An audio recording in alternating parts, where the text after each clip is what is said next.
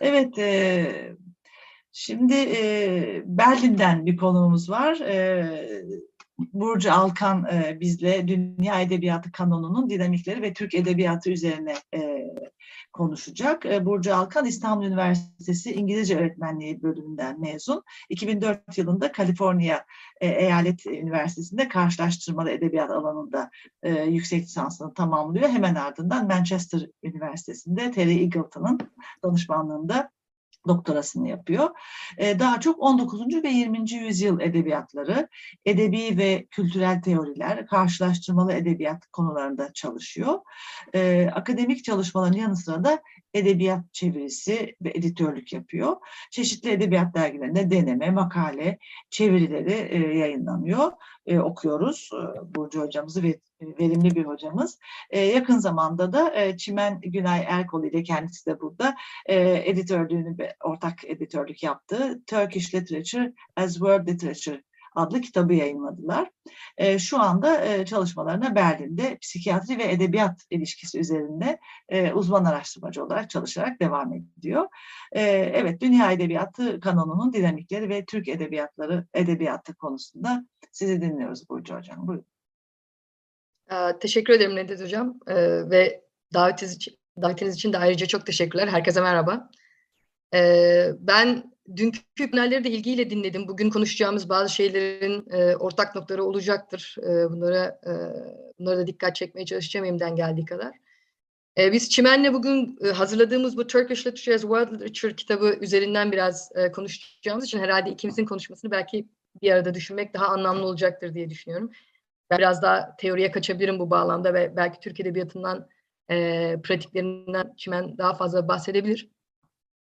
Eee, ben biraz daha, eee, işin akademik kısmından bahsetmek istiyorum. Çünkü, eee, Timur Hoca'nın da bahsettiği gibi ve, eee, dünkü panellerde de konuşulduğu gibi akademi aslında bu kanon meselesinde, önemli bir aktör. Ve, sonuçta dünya edebiyatının kurulumunda da bir miktar, şekillendirici etkisi var. Tabii aslında bizim kitap da buna buna güzel bir örnek. Belki biraz bizim kitabın macerasından bahsedersek, eee, bu da anlamlı olacaktır. Çünkü sonuçta, eee, işte dünya edebiyatı olarak Türk edebiyatı gibi bir kitabı İngilizce çıkarmak, eee, ve işte bunu, eee, iyi bir akademik ya yayın evinden yayınlamak ve böylece bir, hani, katkıda bulunmak, eee, ihtiyacı aslında, eee, bu dünya edebiyatı kanonu meselesiyle birebir örtüşen bir mesele. Eee, tabii biz ilk niyetlendiğimiz zaman Çimen'le buna acaba olur mu bu iş diye biraz şüpheye de düşmedik değil. Çünkü, hani, insan tabii şeyi istiyor. Tabii ki Türk edebiyatının dünya edebiyatına bir etkisi olmuştur canım, yani olmaz olur mu gibi hissiyatla yaklaşmak istiyor ama biz diye de öyle de olmuyor iş pek. Eee, o yüzden de, eee, pek emin değildik nereye varır bu mesele diye. Çünkü, eee, bu, eee, yayın evinin Dünya Edebiyatları serisi özellikle tekil edebiyatların, yani mesela bu bir ulus edebiyatı olabilir, eee, dünya edebiyatına etkisi üzerine, eee, odaklanıyordu. E, biz tabii önce aklımıza geldi Yaşar Kemaller, işte Nazım Hikmetler, velhasıl işte, eee, Su Hareket bir dönem dünya edebiyatını etkilemiş, eee, bir hareket. E, bir yandan işte, eee, Nobel ödüllü bir yazarımız da vardı. Eee, işte Almanya başta olmak üzere bir diaspora edebiyatımız vardı. Çeviriler artıyordu falan. Eee, işte bir şeyler, eee, çıkartabiliriz diye umduk. E, çağrıya çıktık. Eee, beklediğimizden farklı bir sonuç oldu ama iyi bir, eee, iyi bir kitap olduğunu düşünüyoruz. Eee, en azından 12 bölümden oluşan 13 yazarlı bir, eee, şu anda en azından dengi olmayan bir seçki söz konusu. Emm, ama şöyle bir şey söylemek istiyorum ben. Eee, asıl bizim ortaya koymak istediğimiz mesele biraz şuydu. Şu ana kadar hep böyle bir Batı ya da Doğu ya da işte dünya edebiyatları etkisinde bir Türk edebiyatı tartışması kuruluyordu. Biz bunu tersine çevirmek istedik. Eee, yani dünya edebiyatına bir etki yapan, onu dönüştüren, eee, bir şekilde ona, eee, kendince bir şekil veren bir Türk edebiyatı hikâyesi anlatmak istedik açıkçası bu kitapta. Eee, ya belki işte kitaptan Çimen daha sonra biraz daha bahsedecektir. Ben daha çok, eee, bu kitapla bağlantılı olarak işte akademi hikâyesinden, eee, bahsetmek istiyorum. E, dün de konuşulduğu üzere iş akademide biraz, eee, bu dünya edebiyatı kanonu tartışmaları şey üzerinden döner, işte müfredatlara hangi eserler girecek, girmeyecek, hangileri girebildi, giremedi, işte kitaplar, yazarlar, konular ne ne üzerinden şekilleniyor gibi bir mesele üzerinden tartışılır. E, bir yandan da işte nasıl okunacak bu metinler, dil ve metin e, kalitesi, çeviri kalitesi, yakın okuma, uzak okuma, eleştirel oku- okuma vesaire gibi konular üzerinden döner. E, herhangi bir akademik çalışma yapılırsa bir dünya edebiyatı üzerine bu onun prestijini arttırır. Ya biz öyle umuyoruz en azından. E, fakat işin ilginç tarafı akademik yayıncılık ve em, akademik dergilere mesela e, bu alanlarda ulaşmak çok, çok zordur. Çünkü e, genelde mesela eğer metinlerin çevirisi yoksa ilgi olmaz. E, hadi ilgi oldu diyelim hakem bulmak ayrı bir derttir. E, benim en son maceram bir buçuk yıl e, hakem bulunamaması sonucu e, makalemi geri çekmemle sonuçlandı. E, yani hani bir yandan evet evet e, farklı seslere e, kapımızı açalım gibi e, bir tavır varken bir yandan da bunun önünde türlü türlü engeller var. E, yani bu açıdan aslında ben şunu söylemek istiyorum. Dünya edebiyatı kanonu meselesi, kanonun kurulumu meselesi, bu kanona nüfuz edebilme meselesi aslında gayet sistematik ve yapısal bir sorun. Mesela hani dünya edebiyatı dediğimiz zaman neyi kastettiğimizi düşündüğümüzde de hemen ortaya çıkıyor bu. Yani mesela dünya edebiyatı deyince kimsenin aklına İngiliz edebiyatı, Amerikan edebiyatı ya da belli başlı Batı edebiyatları gelmez. E, sonuçta alan işte bu merkezci, işte beyaz, erkek, e, kanon edebiyata karşıt kurulduğu için e, genelde bir ötekilik kavram üzerinden kurulur dünya edebiyatı. E, bu aslında şey anlamına geliyor. Yani yine meselenin merkezine konunun değişmeyen merkezini koyuyoruz. Yani bir merkez meselesi koyuyoruz ve bunun etrafından döndürüyoruz hikayeyi. E, bu, bu yüzden de hani böyle bir e, yani dünya edebiyatı dediğimiz kavramın tanımının kendi içerisinde zaten e, bir e, söylemin dışına çıkamama problemi var açık konuşmak gerekirse.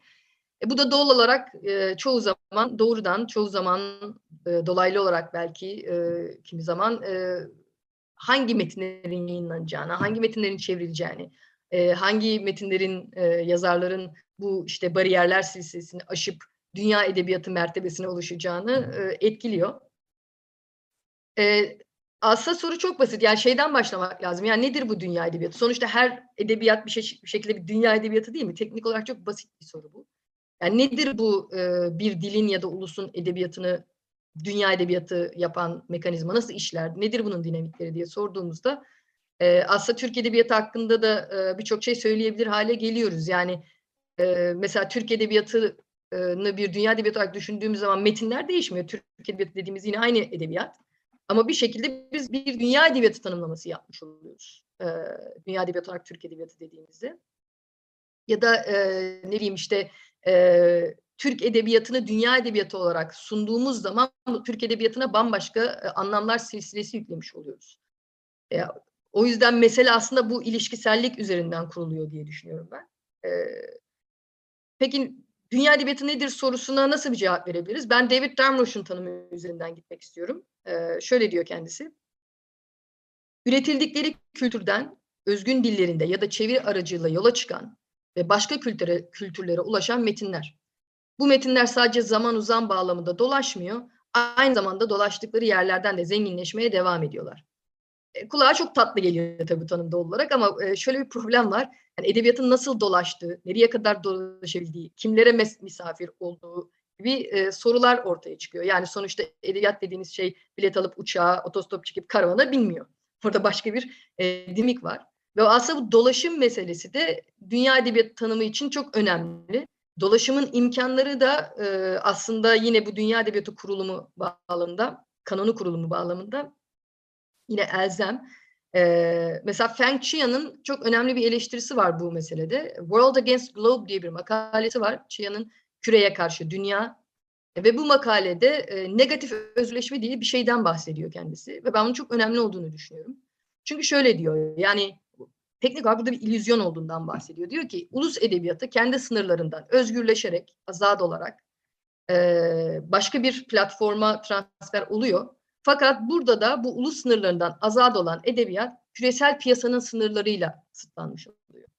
Yani kü- küresel piyasa bu dünya edebiyatı hikayesini e, sorunsallaştırıyor. E, yani bu açıdan baktığınız zaman da aslında e, tartışmalar çok farklı değil. Bunlar bize tanıdık gelecek tartışmalar. Mesela ekonomi, siyaset ve topluma dair diğer alanlardaki bu ulus otonomi, küreselleşme, piyasa dinamiklerinin dünya edebiyatının kanon kurulumundaki sistematik, sistematik sorunlarında da görmek mümkün. Ee, yani o orada işte ne bileyim yerel olanın küresel olana ulaşmaya çalışırken e, yitirdiği özgünlükten de bahsedebiliriz belki bir miktar. Hani o çok satarlık satarlık bağlamından bahsetmiştiniz Nedet Hocam. Ee, şimdi ulusun otonomisi ve edebiyatın özgünlüğü ilişkisi küresel piyasada var olma telaşıyla paralel ve benzer süreçlerden geçiyor. Ve paralel ve benzer hareketlilik illüzyonları üzerine kuruluyor diye düşünüyorum ben. Ee, ve bu bağlamda da Feng Chia'nın bahsettiği e, problemin çok e, yani hedefini bulduğunu düşünüyorum. Biz yine David Damrosch'a dönelim ve benim e, bu anda tercih ettiğim teorisyen genelde o. E, ve de, Damrosch şöyle bir şeyden bahsediyor. Bu sömürgecilik sonrası çalışmalarla beraber e, e, bazı şeyler değişiyor tabii dünya edebiyatı dinamiklerinde. Mesela majör ve minör edebiyat denen ikili yapının e, yerini üçlü bir yapıya bıraktığından bahsediyor. Bu üçlü yapı şöyle bir yapı. İşte hiper kanon var, karşıt kanon var ve gölge kanon var. Hiper kanon dediğimiz şey işte bizim bu asal kanon hikayesi. E, karşıt kanonda işte isminin e, getireceği şekilde bir e, bu hani asal kanona alternatif olarak sunulan bir kanon. E, gölge kanondan da birazdan daha detaylı bahsedeceğim. Şimdi burada bahsettiğimiz bu hiper kanon yani beyaz erkek, merkez vesaire batılı edebiyatın kanonu çevreden gelenlerle bir e, işte karşıt kanonun oluşmasıyla zenginleşiyor.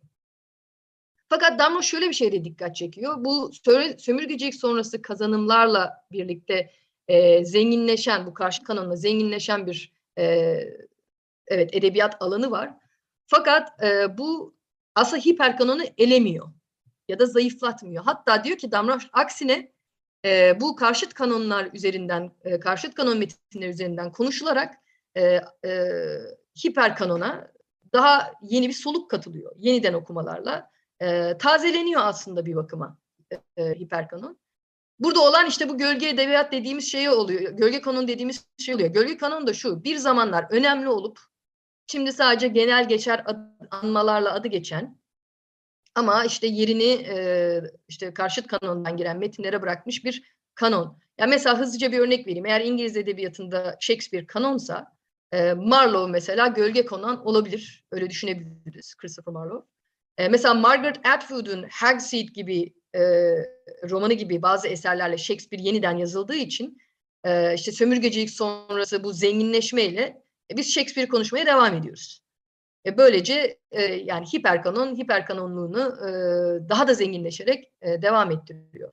Yani aslında işin özünde diğer bütün o işte ekonomik, ticari, piyasa vesaire tartışmalarında gördüğümüz kısıtlı e, imkanlar için e, rekabet eden genelde iki kuvvet söz konusu ve e, geri kalan da bunun etrafında dolanmaya devam ediyor. Biraz aslında ben ben de bu işi böyle görüyorum. Yani bu hiperkanon, karşıt kanon hikayesi de bundan çok farklı değil. Şimdi bunun dünya edebiyatı bağlamındaki e, nasıl işlediğine bakarsak, tabii ben bütün e, yapı böyle işliyor demiyorum ama genel olarak böyle işliyor diyelim. Hani biraz genel geçer konuşalım. E, şimdi dünya e, genel edebiyat dediğimiz şeyin bir karşıt kanon, şey e, hiper kanon, karşıt kanon, gölge kanonu var. E, dünya edebiyatı dediğimiz şeyin de bir hiper kanon, karşıt kanon, gölge edebiyatı var. Yerel edebiyatlarında var bir işte hiper kanonu, karşıt kanonu, gölge kanonu. Buradaki ilişki şöyle işliyor. E, genelde işte sektörel dinamiklerin e, işte az önce söylediğim gibi piyasanın belirlediği bir e, dinamikle, hikayeyle, ilişkiyle e, işte yerel edebiyatın e, genelde edebi kıymetleri üzerinden, metinler edebi kıymetleri üzerinden değil de işte çok satarlık değerleri üzerinden belli bir ya da satarlık en azından hadi çok satarlık da demeyelim. Satarlık üzerinden belli bir e, e, ilgi görmesi beklenirken buradan bir karşıt kanon oluşturuluyor dünya edebiyatına girerken. Yani yerel edebiyat kendine karşıt kanondan dünya edebiyatına eklemlemiş oluyor. Buradan da yine bir süzülme sistemiyle dünya edebiyatından da işte bu daha büyük genel edebiyat e, şeyine de yine bir karşıt kanon ilişkisi üzerinden geçiş oluyor. Yani böyle bir sistematik bir filtreleme sistemi var aslında baktığınız zaman. E, ve bunlar böyle e, açık konuşmak gerekirse genelde edebiyatın kalitesiyle ya da e, geçen metnin işte e, özgünlüğüyle falan çok alakalı olmuyor. Burada beklentiler e, piyasa üzerinden belirlendiği için e, hani yerel edebiyattan nelerin işte bu e, sisteme seyahat edeceğini daha çok e, bu satabilirliğin beklentileri oluşturuyor. Bu da ne demek işte genelde biz hep şikayet ederiz yerel bir renk olsun, e, böyle bir temsiliyet, kültürel temsiliyet durumu olsun. Bunun pratiklerinin nasıl işlediğini de zaten e, örnekleriyle be- belki e, Çimen bahseder biraz. E, benim aslında bahsetmeye çalıştığım şey işte bu erişilebilirlik meselesinin problemli olduğu ve bunun bu problemin de sistematik bir problem olduğu.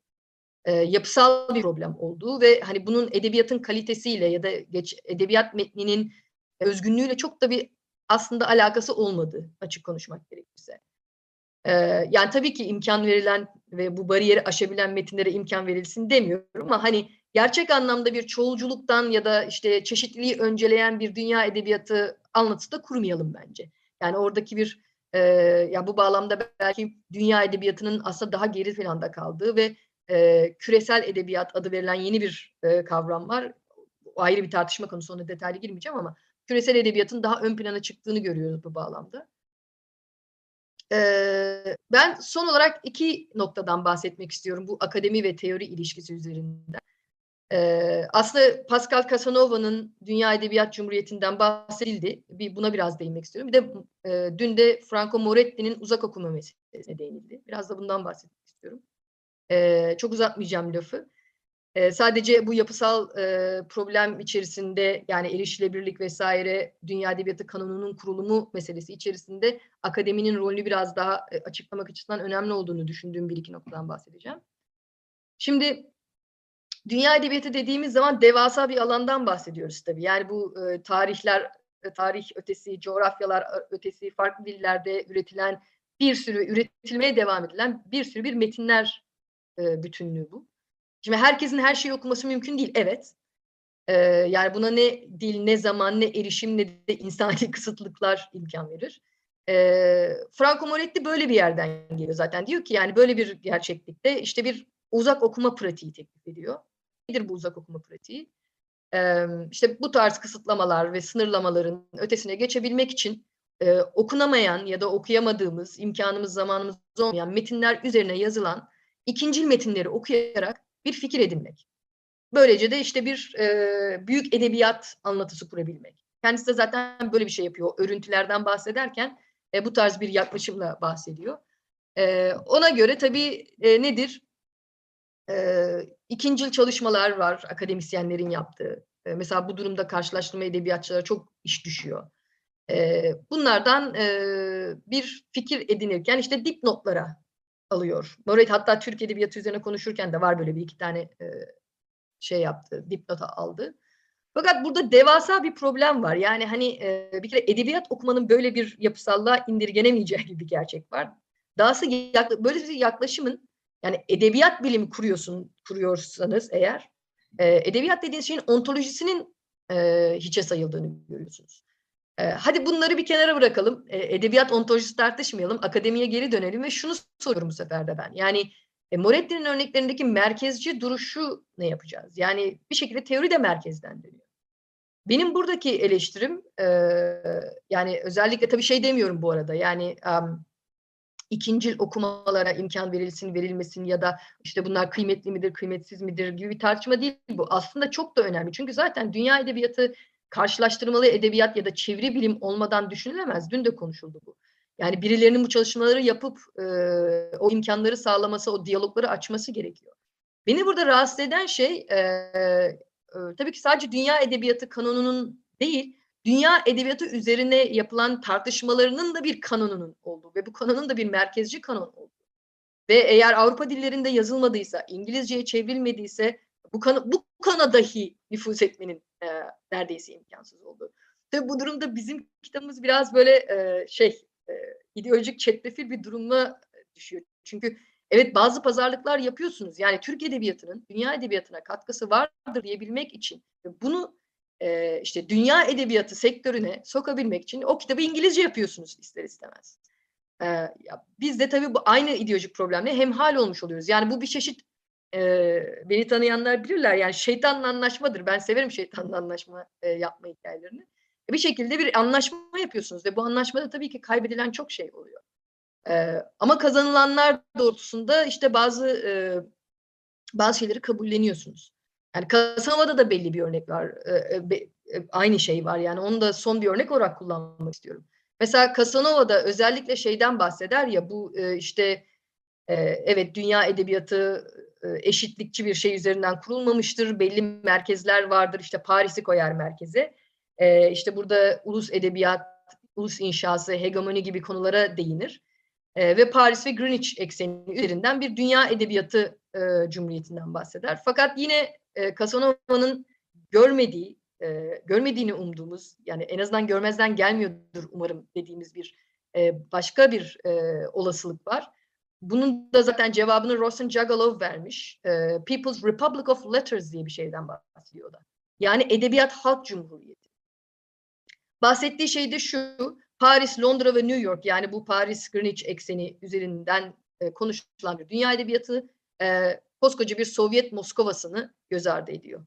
Çünkü bir dönem e, bizim de mesela kitabımızda Nazım Hikmet üzerinden konuştuğumuz bir Doğu Emekçileri Komünist Üniversitesi hikayesi var.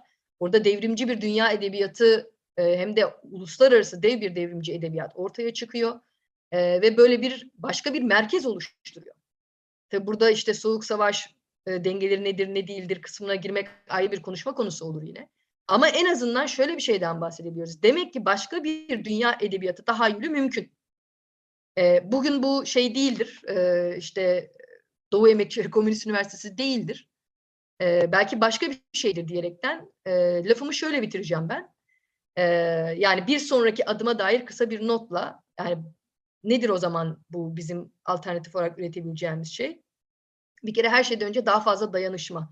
Yani eğer evet başkaları ikincil okumalarla size bir uzak okuma imkanı sunacaksa o teorik köşe başlarını tutarken gerçek anlamda bir e, etkileşim, birlikte projeler yapılarak e, e, işte çalışmaların e, dışarıdan olan, çevrede kalan çalışmanın önü açılarak, bunlarla ortak bir şeyler yapılarak bir gerçek anlamda bir çoğulculuktan bahsedebiliriz.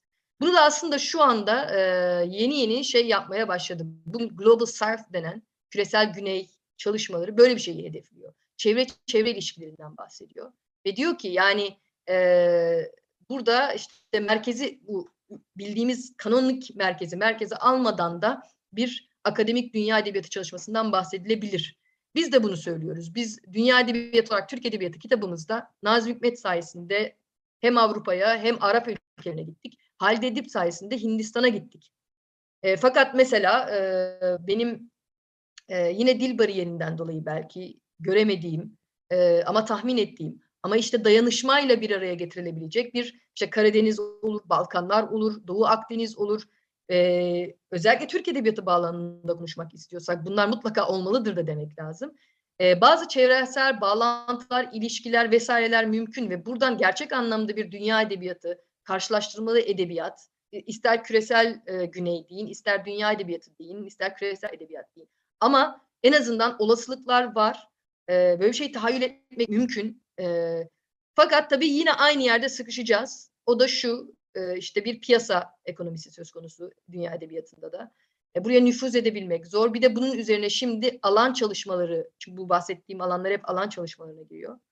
Alan çalışmalarının disiplin sorunları, o alanın disiplinin sorunları ile ilgili yükler gelecektir ama e, ben e, bu konuda her zaman e, şunu söylemekten yanayım. Yani birilerimizin de bir şekilde bu çalışmaları yapmaya devam etmesi gerekiyor. E, akıntıya karşı kürek çekmeye devam etmesi gerekiyor ve bu kapıları zorlamaya devam etmesi gerekiyor. Teşekkürler. Biz teşekkür ederiz Burcu Alkan'a. Ee, gerçekten çok net bir e, şema sundunuz. Sorunlar çok ama e, sunduğunuz şema çok e, net. Öncelikle e, dün başlayan e, konuşma ve tartışmaların, fikir yürütmelerin bir e, e, etap sonrası bir adım daha ileri götürdünüz. O da e, kanonu ele alırken e, somut sorunlar nelerdir? Biz betimlemeli e, bir tarzda mı bunu ele alacağız? Yani betimsel bir e, liste çıkacak, özellikler çıkacak. Kanon dediğimiz zaman bununla mı yetineceğiz yoksa pratiğe bağlı süreçlere mi ağırlık vereceğiz? Dünkü e, yaklaşımlarda da aşağı yukarı bu iki temel yaklaşım da ele alındı. Buna bir şey daha, bir et, e, katkıda daha bulundunuz. O da e, kanonun aslında e, tek bir e, e, algısı, alımlaması olmayacağı, işte dediğiniz gibi gölge kanon, alternatif kanonlar, başat kanon gibi bu sorunları da e, alanda çalışan, özellikle karşılaştırmalı edebiyat ve çeviride çalışan e, aktörlerin, e, neferlerin çok net bir biçimde görmesi lazım. Dolayısıyla kanon bir ortak kolektivite anlamlılığını içeriyorsa e, bunu e, oluşturmak e, ya da onu başka ülkelere dünya edebiyatı içinde ta- taşımak için de kolektif yine ortak bir çaba gerektiği çok açık, çok çok net bir şekilde ortaya çıktı. Çok teşekkür ediyorum.